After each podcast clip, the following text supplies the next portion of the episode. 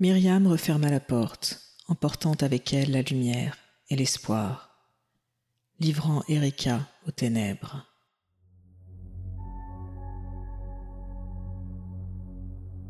Cette dernière tâtonna dans le noir et finit par retrouver son lit. Elle y grimpa et se blottit sous les couvertures froides. Ses larmes lui brûlaient les joues, mais elle pleura en silence. Elle ne voulait pas que le monstre l'entende sangloter. Erika se sentait fiévreuse et osait à peine respirer. Mais plus vite elle s'endormirait, plus vite il ferait jour. Erika ferma donc les yeux et décida de compter jusqu'à 100 à rebours. 99, 98, 97.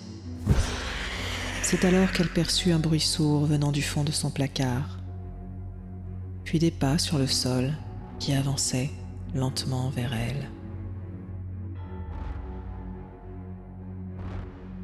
Le monstre m'a retrouvée. Il va m'emporter pour toujours. Il découpera ma chair et la grignotera petit à petit, et je disparaîtrai de la surface de la Terre. Elle devait être encore en train de rêver. Ça ne pouvait pas être vrai. Sa mère ne l'avait pas abandonnée ici. Elle se trouvait toujours dans le lit de Christian et faisait juste un cauchemar.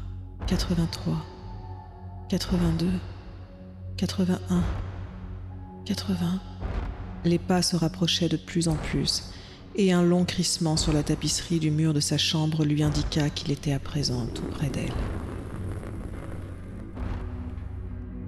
Un cauchemar. C'était juste un cauchemar. Ses muscles engourdis et paralysés l'empêchaient de faire le moindre mouvement. Quelque chose d'horrible était sur le point d'arriver. Et elle ne pourrait pas l'empêcher. C'est à ce moment-là qu'elle comprit que personne ne viendrait l'aider, et qu'elle était seule, qu'elle serait toujours seule, qu'elle allait mourir cette nuit, et que personne ne viendrait la sauver.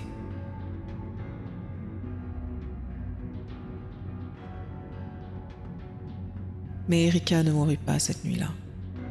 Le lendemain matin, lorsque Christian ouvrit la porte de sa chambre, il trouva Erika allongée sur son lit, les cheveux en bataille, ses yeux rouges et bouffis fixant le vide.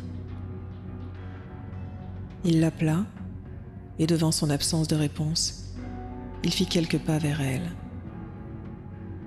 Il remarqua d'abord la couverture rose de la petite fille roulée en boule sur le côté, ainsi que les longues griffures qui zébraient son corps.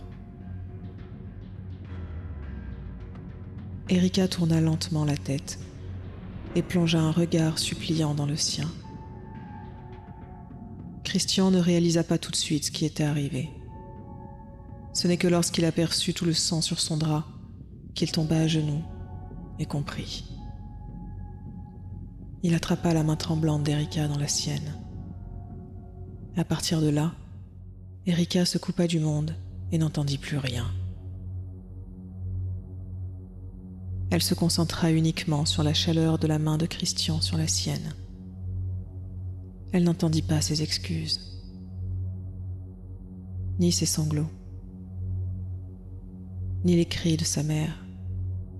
C'est seulement lorsqu'un policier força Christian à lâcher sa main qu'elle se mit à hurler, de toutes ses forces. Un long cri qui sembla durer des heures. Elle hurla, hurla encore et continua de hurler jusqu'à ce qu'elle entende sa propre voix se briser.